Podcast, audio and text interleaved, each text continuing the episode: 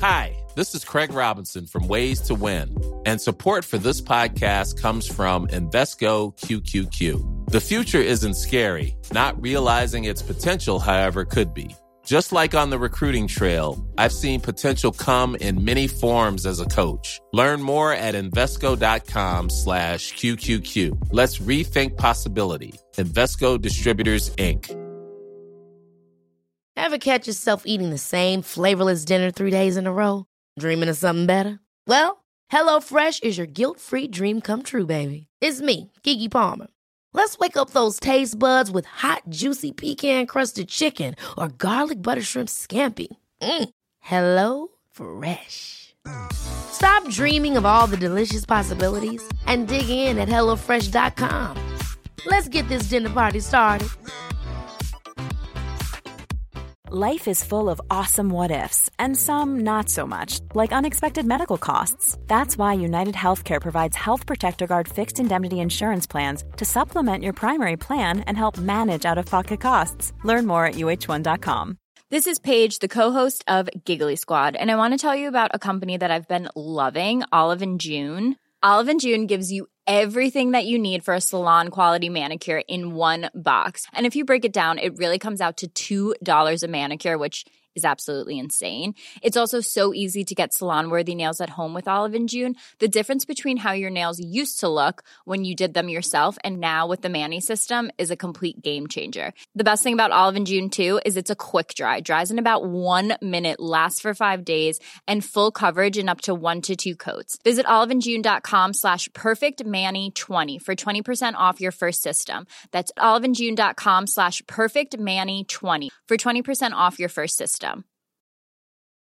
Even when we're on a budget, we still deserve nice things. Quince is a place to scoop up stunning high-end goods for 50 to 80% less than similar brands. They have buttery soft cashmere sweaters starting at $50, luxurious Italian leather bags, and so much more. Plus, Quince only works with factories that use safe, ethical, and responsible manufacturing. Get the high-end goods you'll love without the high price tag with Quince.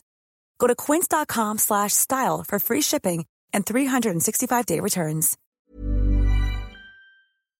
Old Gods of Appalachia Season 3 is brought to you in part by Sucreabeille. Sucreabeille is a woman owned and operated fragrance company dedicated to increasing the visibility and accessibility of products made by independent women makers. With a website packed with stories and lore connected to their dazzling and fantastically named fragrances, Sucreabeille provides a truly immersive experience for those who wish to carry the sense of whimsy and darkness with them wherever they go.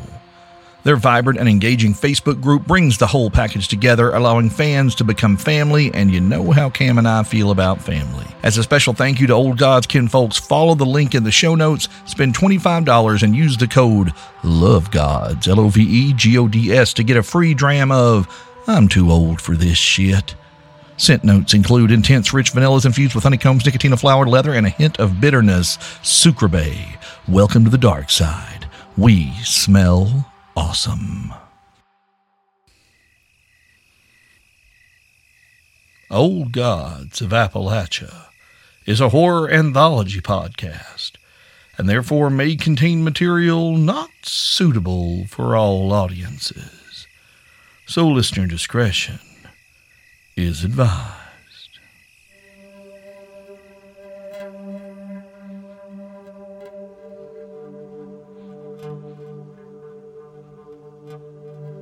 Belle Calloway could not breathe. Her breath had hitched somewhere between her own memories and the words in her Mama Sheila's diary, and the breath she sought to draw came from the lungs of a little girl who'd had every adult she'd ever trusted to care for her either die or turn into monsters actual things that wanted to gobble her up or tear her to pieces for reasons she'd never fully understand. Her mama was dead. Her daddy and uncle had been turned into creatures of fire and burnt flesh that shambled through the woods to fetch her to the jaws of the unseen abominations that had torn up their house and befouled their land. She'd gotten away, though. She'd run and run until different monsters found her. And thank the stars her mama's sisters had turned up to snatch her from the jaws of death. Now here she was, more than a decade later, staring into the three faces that had haunted her dreams since she was a child. The Gray Ladies house matrons and watchdogs of the orphanage they called the home, where she'd nearly been eaten alive by a thing masquerading as a preacher. These women had brought him his prey, had kept watch over his flock so he'd have the tenderest of meat to fill his belly and make him strong. And if what she read in her mema's diary was true, well, they were just as unnatural and as dangerous as their master. Oh, yes, we remember you quite well, cried the first of them, mock surprise blooming across her pretty face. It's been a while, but look at you, all grown up, continued the second, her voice dripping with the sugary pride of a maiden aunt who hadn't seen you since you was knee high to a grasshopper. But we'd know you anywhere, Miss Sarah, crowed the third her eyes alight with the naked joy of a predator who had its prey worn down and cornered. As I said, the first began again, we didn't expect you at all. The master was hoping for that nasty old bag, Marcia Walker. Truth be told, said the second, smoothly finishing the thought of her sister. Or that pretty Miss Heloise would have been best of all. a powerful witch and a pretty knife, all wrought in blood and bone. But finding you here is a lovely surprise, Sarah. Why don't you come off the porch so we can catch up? the women flashed glowing smiles that were far too full of teeth for comfort. The air around them seemed to shimmer and bend, their shadows stretching into shapes that did not match the forms of the three lovely gray clad women who stood on the walk below. The ladies themselves did not move. They blinked, one after the other, and their eyes showed black and glassy, like the skin of something from the bottom of the sea that would never see the light of the sky. Before her eyes, Belle could see their pretty faces begin to shift subtly, taking on the sharp predatory angles of things more adapted to hunt by the light of the moon. Belle did not answer them, but instead turned to the door of her Mema's house and tried to open it. It was locked more than locked. The knob wouldn't budge at all in her hand. She looked back over her shoulder at the three women. They still had not moved. They waited at the edge of the second concrete slab where Belle had stood when she'd recited the incantation that allowed her entry. The wards. Her mama's wards weren't letting them get any closer, but strangely they didn't seem to be trying to get any closer. She'd seen haints and boogers and things test the boundaries of witches by sniffing, prodding, even tasted where wards had been laid. But these three just stood there, watching her frantically try to open the door of the charm school. Come on. I'm sorry for threatening to tear you down, House. Just let me back in, she muttered. Again and again she twisted the knob with all her might, and when that didn't work, she threw her full weight into the door, which did not budge at all. It was like ramming your shoulder into a brick wall, and she tried to call to mind the litany of names and qualities that had unlocked the door the first time, but in her rapidly rising panic, they fled from her mind. Oh my, came the voice of the first. Having trouble, dear? crooned the second. This is just awkward, said the third. Locked out of your own granny's house? What kind of witch are you, anyway, Sarah Avery? Didn't your mama teach you any better? We thought you had Walker blood, but I guess we'll have to spill some and find out for ourselves. But before anyone was able to find out anything, A tremor shook the back roads of Tourniquet, and the mountain itself shivered. Belle looked up and saw that the house was shaking. Shutters from an upper window rattled, shook loose, and crashed to the yard below. The glass in the main window shattered as it was pulled inward as if by a great sucking breath, and the porch beneath Belle's feet began to crack and crumble. The rocking chairs fell to pieces, disintegrated into a mulchy pulp, and slipped through the widening crevices of the porch floor. The quaking of the earth grew stronger as Miss Sheila's charm school for well instructed lady began to collapse in on itself and sink into the ground.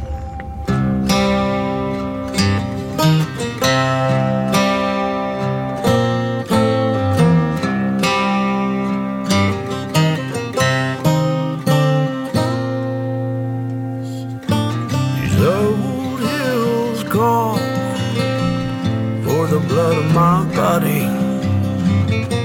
A pound of flesh for a ton of coal. Down I go into a dark hell waiting, where lungs turn black and hearts grow cold. And I'll take to the hills and run from the devil to the dying sun. Something way my way comes and treads off my friend shadows where the old ones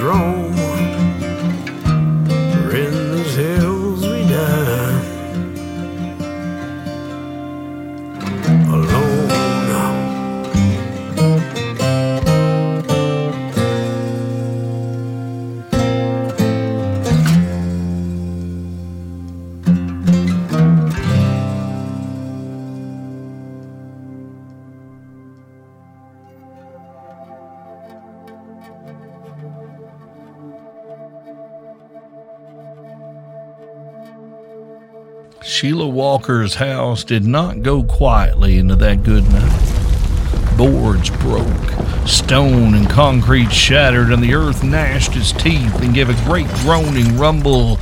Miss Sheila's charm school for well instructed ladies, its mistress gone, its secrets passed on, gave itself over to the way of all things and returned to the dust from whence it was raised. Billows of smoke and debris filled the air as the great house collapsed into the mountainside. And Belle Calloway used the cover it provided to do the one thing she'd excelled at her whole life. She ran. She pounded past Harper's and old Patty's place. According to the diary, Sheila had sold her aunt's house to one of the girls and opened the charm school a few lots down the road. She had written about not wanting to be reminded of Patience Carson's murder nor of any of the other horrors that took place under her roof. Belle reached the end of the lane and looked for Melvin's truck. He had parked in the shade right at the edge of the narrow track. She should be able to see him by now or hear him. Surely Melvin would come running when he heard the commotion back at the charm school. She listened for the sound of the truck's engine or Melvin's voice calling for her, but neither one came. She called out for him and looked up and down the road, and her blood froze when she finally spotted the truck. It sat 30 yards from where it had been parked and had been spun out into the road as if it had been struck. The rear left tire was shredded. The passenger side door was gone. And the windscreen was cracked as if the driver's head had been slammed into it hard. And there was blood. Not a whole lot there was blood. Melvin! Belle cried. Melvin, where are you? She rushed to either side of the road, looking into the ditches and the weeds for some sign of him, and she called his name over and over, but there was no answer. She looked down the crack road that led toward the main drag of Tourniquet, West Virginia, and then back the way she came. The sound of the collapsing house still rolled like low thunder in her ears.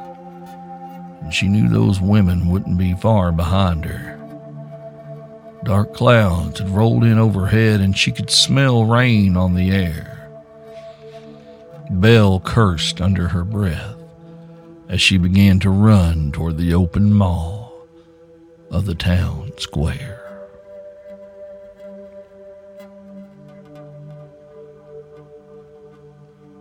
In the broken remains of what had been known as the charm school, the gray ladies collected themselves. They had suspected the Walker girl's house would do something dramatic on its way out. It was like her, but but they'd hoped to get a chance to paw through its bones before it was all gone. They had waited decades to get their hands on whatever secrets that deceitful little trollop had squirreled away after she'd managed to hurt their master so. If not for little Miss High and Mighty Sheila Walker, their master would be the reigning darkness of this world. He had been well on his way to regaining his health and his power, and then he had to go and take the form of a man. Men were weak. He had underestimated that weakness, and it had infected him and brought him low. They should have never left his side. They should have taken him to the cattle they were herding instead of the other way around. He'd been so sure about the girl being cowed into loyalty. He'd begun to trust her. When she spoke, he had begun to listen. They should have slaughtered her on the spot. The master had been growing impatient for some time. They knew they could feel him reaching out to the parts of himself lost and scattered to the world. And they could feel the rage that filled him when those searches were fruitless. And they did what they could to soothe him, to ease his mind, and to fill his belly. If nothing else, the one good that had come of the whole Walker disaster, he had turned away from all others and he depended on them, his guardians, his nurses, his daughters, and only them. Now, that last one wasn't untrue if you thought about it. He was their father. Their master had pulled their minds screaming from the inner dark and poured them into the willing bodies of mortal women who had made their dark compacts with him. Once that ritual was complete, he turned them loose to eat the minds and souls of those vessels and he'd had his other thralls bind them into the hearts of dead and rotting trees until seven moons had passed, and then with great ceremony he had birthed them into the world. Each of them knew they weren't exactly what he'd hoped for, but he kept them close, giving them their shared mind and their new life in service to him. They were his daughters in more than blood and they would burn alive in the fires of a thousand suns or freeze at the bottom of the deepest lake in winter before they'd fail him. They did not have names, not as such, but they had their own thoughts and their own ways and their own dark gifts. They shared the ability to shift and twist their shapes to deceive the eyes of the sheep that walk this world and they often crafted themselves to look like sisters. But no two of them were the same. The first spoke in the voice of a sweet young thing, but it was a voice that was dragged through a mouth of a thousand or more teeth, guarding a throat that was a hungering void that could not ever be filled. She was faster than the other two, and stronger than any man would ever be she would eat anything she killed and leave not a scrap of bone or gristle. The second spoke with a voice that would have wrenched the sin from a hard man's soul if she'd ever sung in church. She was tall and bore herself with an authority that would bend the will of even the boldest men. Her luminous eyes and full lips drew many into her arms her many, many arms. When the second shed the skin she normally wore in this world, she moved like a curtain of flesh and tentacles, wrapping her prey in a shroud of meat and hooked teeth until she was bored with them. The voice of the last was rattling branches against a bedroom window the warning bray of the old crone in the old stories where someone ended up cursed for not respecting their elders or heeding some archaic superstition. The face she showed the world was usually that of a doe eyed young widow or a surprisingly attractive spinster. But behind that appealing mask, she was a horror of rot and bone as fond as her siblings of disemboweling and suffocating those who dared defy them, the last preferred raking talons caked in filth and a maw that was more beak than mouth. She loved nothing more than to tear into some screaming little man and not stop until she'd eaten his heart and shit it right out there in front of him. Her contempt for the soft and guileless livestock that populated this world was matched only by that of her father. And that father waited for them even now, deep in a house that was not a house, at the end of a place that was not a place, in the house at the end of Lonely Creek. He bided his time waiting for the final pieces of his crown to be brought home. That was the ultimate goal for certain, but if they could bring him one of the Walker Get to drain, oh, well, that would be a feather in their cap for sure. Yes, it would. A dash of vengeance to add savor to the meat. And so the gray ladies set out toward the heart of Tourniquet to catch a little girl who had eluded them for the past decade. They glided through all the old saloons and parlor houses, darker shadows in the deepening twilight. Dawson's and the Black Diamond stood reasonably intact and were easily searched. Their doors had been locked and barred, but that was no obstacle for the ladies. Other parlors had caved in and burned out over the years, and they took a little more care sniffing around these. But it soon became apparent that their quarry hadn't sought refuge in these dried up husks. The ladies were thorough. They searched almost every misbegotten hole, but finally there was but one option left. They stood in the northernmost part of the square, staring at the squat brick building with its banded iron door and the single word painted in white block letters over it Babylon. Oh my. She's not going to like what she finds in there. No, sir. She might find him, but I think that's unlikely. That door is locked and sealed, so we cannot go in after her. Oh, no. This is not our master's purview. No, it's not. We did leave a tribute, though. So we have observed the proper forms. Uh, ladies, I think we should depart. There's no more for us here. Yes, let us go before we overstay our welcome. And with that, the gray ladies, the feared and dread servants of the thing whose name sounds like Horned Head but is not, cast one last shuddering glance over their collective shoulder at the cursed face of Babylon, and then retired to the south to attend their master.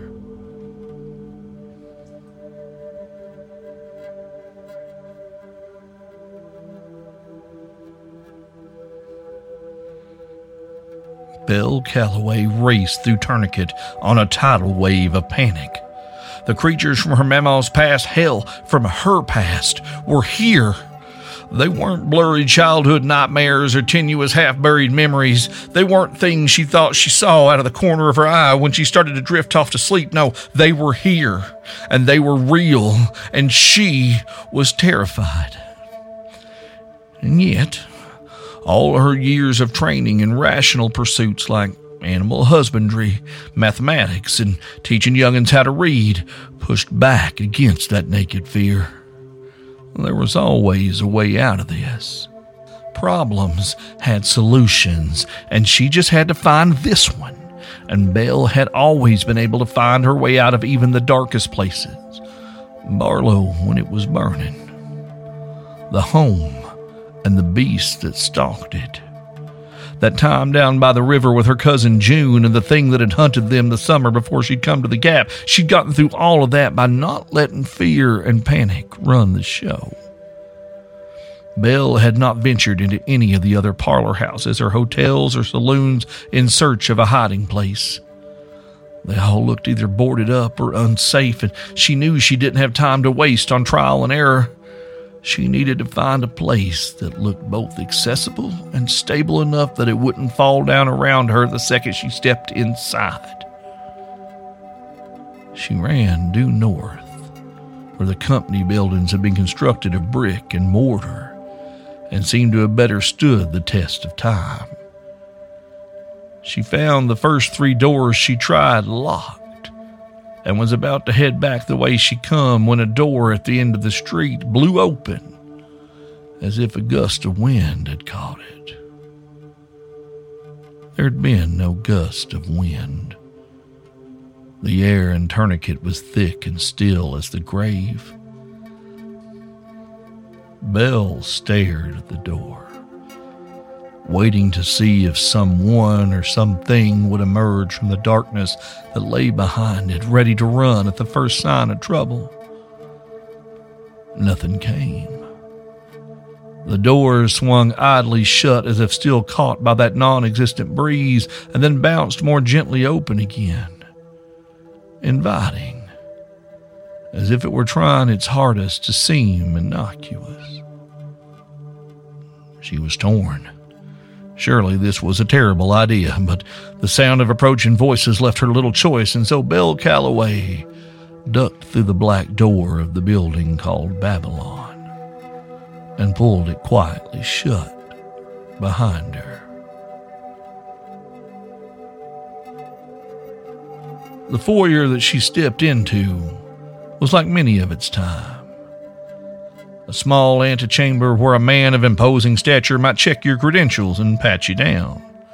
Money might change hands for VIP privileges, and at the end of it all, a second door would be opened and passage would be granted to the festivities that lay within. Upon entering the chamber, one was confronted with a finely paneled wall covered in plaques and ancient portraiture. Two cheap reproduction portraits of Barrow and Locke's founding fathers hung side by side in ludicrously gilded frames to denote the dual sponsorship of the establishment. Elias P. Barrow's dark and beady eyes glared out from under heavy brows, as if daring visitors to his company's funded den of iniquity to put one toe out of line. While the cocked eyebrow and wry half smile of Jameson Locke seemed to include patrons in some private joke that they wouldn't truly understand until they were inside. There was no doorkeeper at Babylon today. The second door stood open, and Belle passed through it into the main gallery to behold its wonders. Walking with her hands extended in front of her, she still nearly stumbled as she made her way into the pitch dark room. The air here was different from the flat, dead air in the streets of Tourniquet. The room smelled like roses that had been left to rust. A sweet metallic scent that was both pleasant and awful at the same time, like funeral blooms left too long in stagnant water. Belle didn't know who or what might take up residence in a place like this, but if she was lucky, the place was as dead and empty as those blooms, and she could find a place to hide and think. She knew she could figure out what to do next. She just needed a minute to think, and Belle was six steps into the main gallery when the darkness began to recede as a gentle violet illumination flared from wall sconces and behind veiled corners of the room. Belle's eyes were not stung by the light. as it rose gradually and gently, revealing an elegant and well appointed entertaining space. Against the back wall was a large, intricately carved mahogany bar lined with plush cushioned oak stools, tall bottles of what she assumed was liquor. Their faded labels, one of the few signs of the passage of time in Babylon, adorned the back wall and the rich polished black wood bar top. Tables spiraled outward from this centerpiece like any gentleman's club of the day richly draped in fine linens and surrounded by leather upholstered chairs and benches. Upon closer inspection, though, Belle noted that each table was outfitted with shackles and chains on one side, as if the dining companion who might be seated there would not have the option of excusing themselves to the powder room. Some tables had sideboards pulled alongside them, upon which lay instruments that looked almost surgical in nature blades, tongs, thin needles, and spikes were neatly arranged on fluffy towels. Most were polished and clean, others were not. As she surveyed the room, other grim table settings caught her eyes here and there a cattle harness, barbed wire. What for all the world looked like a cooking spit large enough to hold a grown man. What was this place? The more she looked, the more Belle became certain she did not want to know. Moving past the tables toward the center of the room, she discovered what was clearly the house's main attraction. The floor opened up at its center, and the room descended in seven circular rows, forming a small amphitheater. Each row was laden with plush pillows and cushions, and there were carved wooden boxes filled with objects intended for the use of the spectators, Belle imagined. Some had plainer purposes than others, but the intent of each was fairly clear upon inspection. Belle rubbed wearily at her eyes. Her head had begun to feel heavy and she had to fight to keep her eyelids open. It had been a long day, and the strange violet light of the place made her feel as if she were half asleep. She made her way down to the last row of seats right by the edge of what would have been the main stage. She imagined the arena filled with the leering forms of the beings who would derive pleasure from such a place. This feels like some sort of awful dream, she said aloud, surprising herself. She was even more surprised when a voice, soft and lovely, answered her. To enter Babylon and know her delights is to leave the waking world, to leave the world of men altogether. Belle nearly jumped out of her skin. Hello? Who's there? You have entered Babylon without proper tribute. Are you an interloper or are you an offering? Belle spun around, looking for the source of the voice, and stumbled. She caught herself and realized she'd crossed from the audience onto the stage. The voice came again. An offering, then. You stand upon the precipice of the well of remembrance. Your choices are to proceed forward and hope to gain egress, or to be meat upon the flame to feed those who serve. Either way, you will serve to enrich your betters. Flames quietly blossomed beneath two of the man sized rotisseries on the floor above. The spit slowly began to turn and the violet light receded to the outer reaches of the room, leaving it lit only by those sinister cook fires that felt like a spotlight on Belle. Her head swam with confusion. Wait, I'm to do what? You stand upon the precipice of the well of remembrance. If you complete your journey across the stage to the door and find what is on the other side, you may go. As if on cue, an insistent pounding began on the door that stood at the other end of the walkway crossing the stage. Something large and heavy shook the wood in its frame. And if I don't? You stand upon the precipice of the well of remembrance. You will proceed. Now, Whatever was on the other side of the door continued to unleash its fury against the stout wood, and Belle jumped, stumbling fully onto the stage. The world fell away. She found herself no longer in a musty old shut up parlor house in Tourniquet. She wasn't even in the great state of West Virginia. Belle stared around her in horror. She stood on a gravel road in Goshen Creek, Kentucky, just outside the Barlow town limits. The smell of coal and burning flesh filled her nostrils as she heard the dragging of unsteady steps on the gravel behind her. This couldn't be real. She knew it couldn't be. She was grown, but she looked down at her feet. She wasn't wearing her sensible shoes she'd chosen for this god-forsaken errand. Her feet were small and bare and dirty. The feet not of a grown woman, but a child. And she heard that awful rattling breath behind her, a sound that could still wrench her out of sleep, soaked in sweat in the night, and she turned to find the thing was not Daddy, standing six feet away. Hey, sh- sh- sugar pup. it sure is good to see you.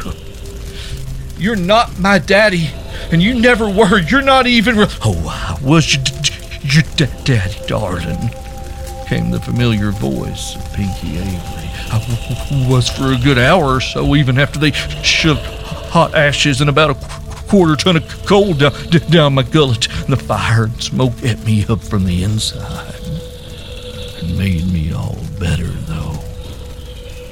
Belle watched as the thing inched toward her its one burning orange eye.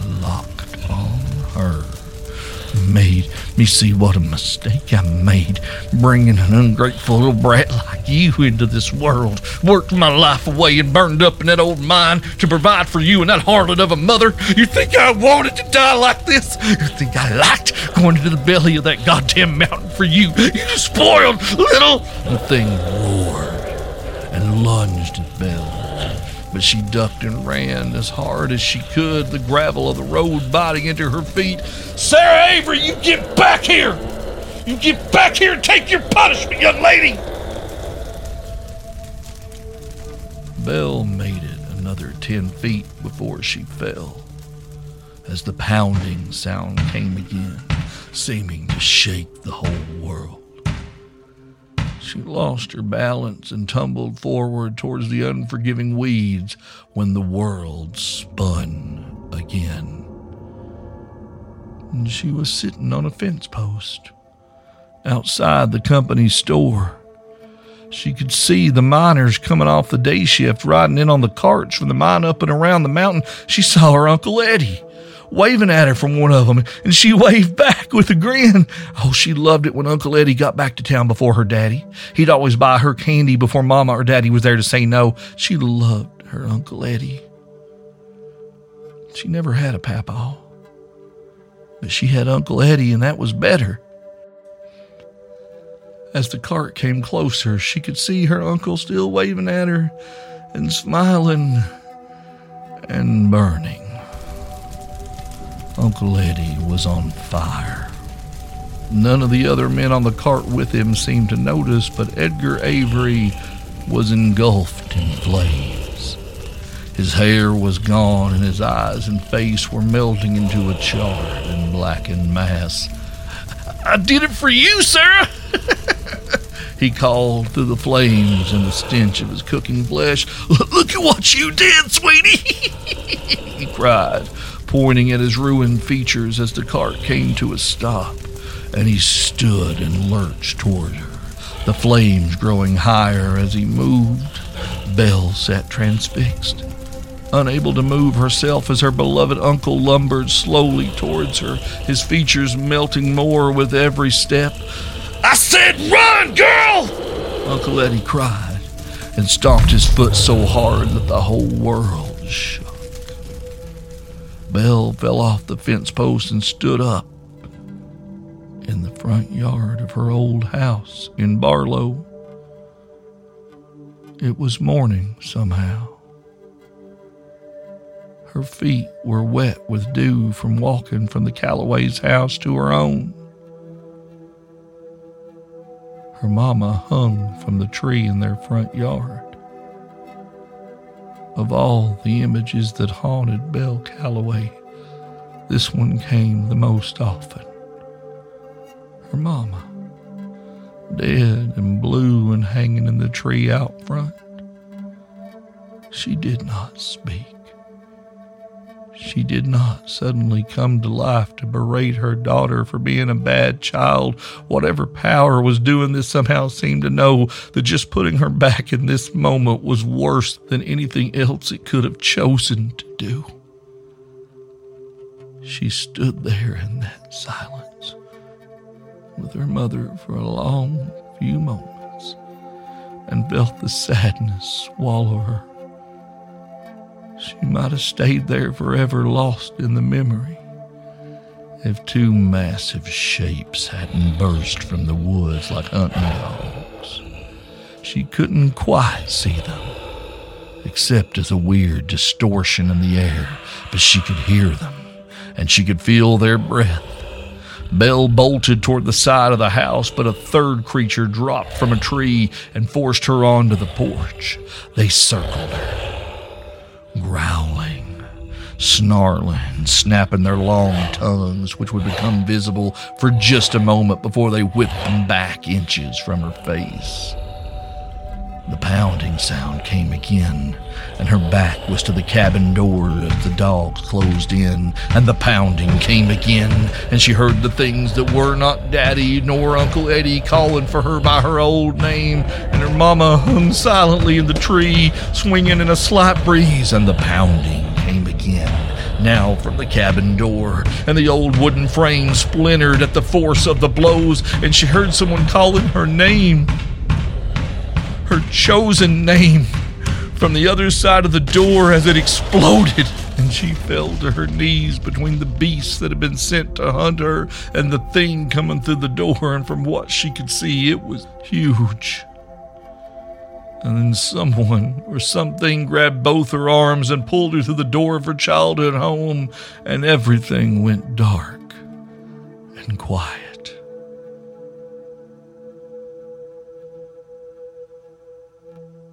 It was raining. Where was she now? The home? In the orchard with Elder Henry? She took a breath and tasted dust and ash and rot. The air smelled stale. Tourniquet? Her eyes trailed up to see the enormous thing that had come through the door to get her and that had snatched her from all the horrors of Babylon so it could have her, and she heard its low voice rumble.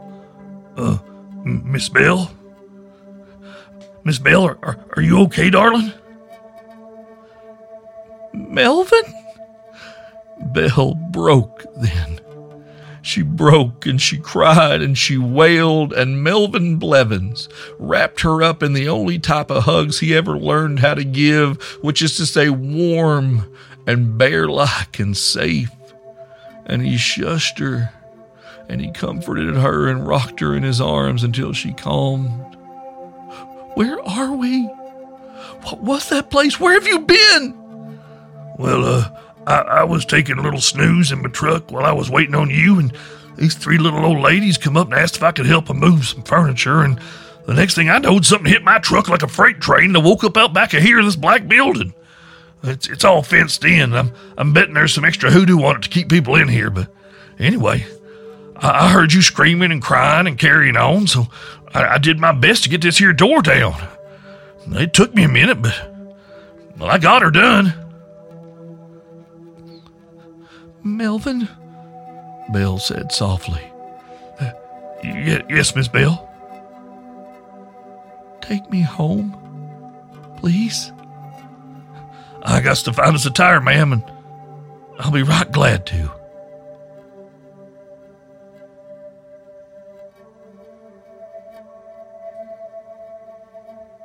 A few days after Belle Calloway returned to Baker's Gap, She collected the various items she'd fetched from her mama's house, including the old diary, and deposited them on the porch of the Walker house when she knew her Aunt Marcy would be out choring.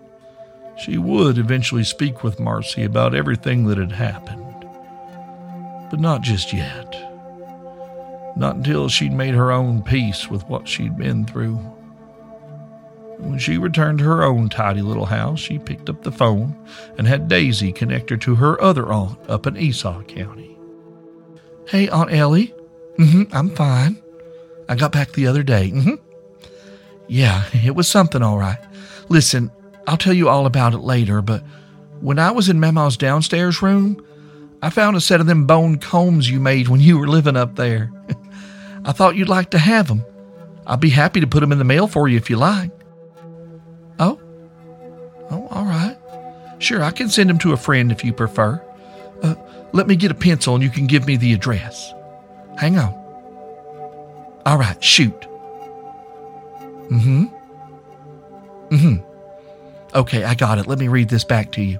I'm sending this to Mr. J.T. Fields, 22 6th Street, Paradise, Virginia.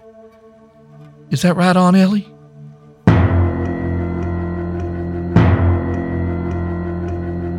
There is a curse upon my every waking breath, and I cannot escape the darkness. Well, hey there, family. Oh, come on now. That's not really a cliffhanger. Not exactly. That was just a little taste of what might be up the road in Act 3 of Season 3 of Old Gods of Appalachia. And just a heads up, our beloved mistress of the slow and poison dagger, Cam Collins, will be steering the ship on that arc. So buckle up, my buttercups. Now we're going to take a small break, like we do between acts, and we'll be back to begin Act 3 on Thursday, August 25th. We will return on August 25th. You got me? Good. Because y'all want to take a second to thank everybody who helped out with the Appalachian Flood Relief Fundraiser. All told, y'all helped to put together around $10,000 in flood relief via our matching partnership with TeePublic, and that money was then donated directly to mutual aid organizations on both sides of the Virginia and Kentucky line to help folks recover from the horrific flooding that has ravaged our home place in the past week or so. I can't tell y'all how broken my heart is for Appalachia right now. I I really don't have a way to put that into words. Um, we have links to mutual aid groups all over our Twitter, especially. So if you want to give, you can find plenty of folks there to give to. Uh, completing your social media ritual and following us on Facebook, Twitter, and Instagram will help you stay in the know as we find more places to help out. We have family, both blood and chosen, who have lost people, places, and things to the flood waters in both eastern Kentucky and southwestern Virginia, and our hearts are with them. All right, please help out if you can. And this is your ever so often reminder that Old Gods of Appalachia is a production of Deep Nerd Media, distributed by Rusty Quill. Today's story was written and performed by Steve Shell and Cam Collins as the voice of Babylon. Our intro music is by our brother Landon Blood, and our outro music is by Those Poor Bastards. Talk to you soon, family. Talk to you real soon.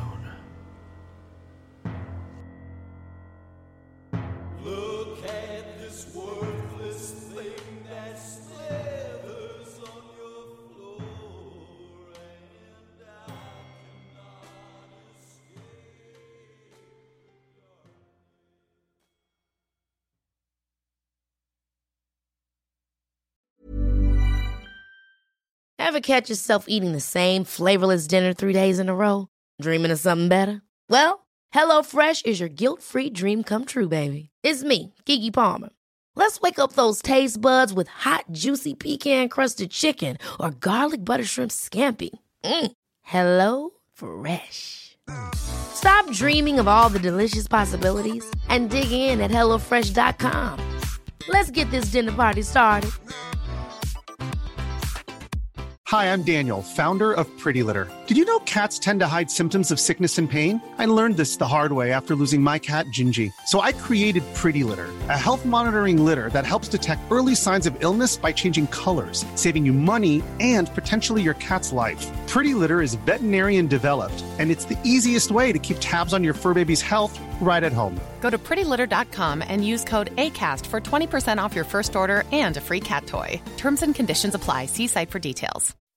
When you make decisions for your company, you look for the no brainers. If you have a lot of mailing to do, stamps.com is the ultimate no brainer. Use the stamps.com mobile app to mail everything you need to keep your business running with up to 89% off USPS and UPS. Make the same no-brainer decision as over 1 million other businesses with stamps.com. Use code program for a special offer. That's stamps.com, code program.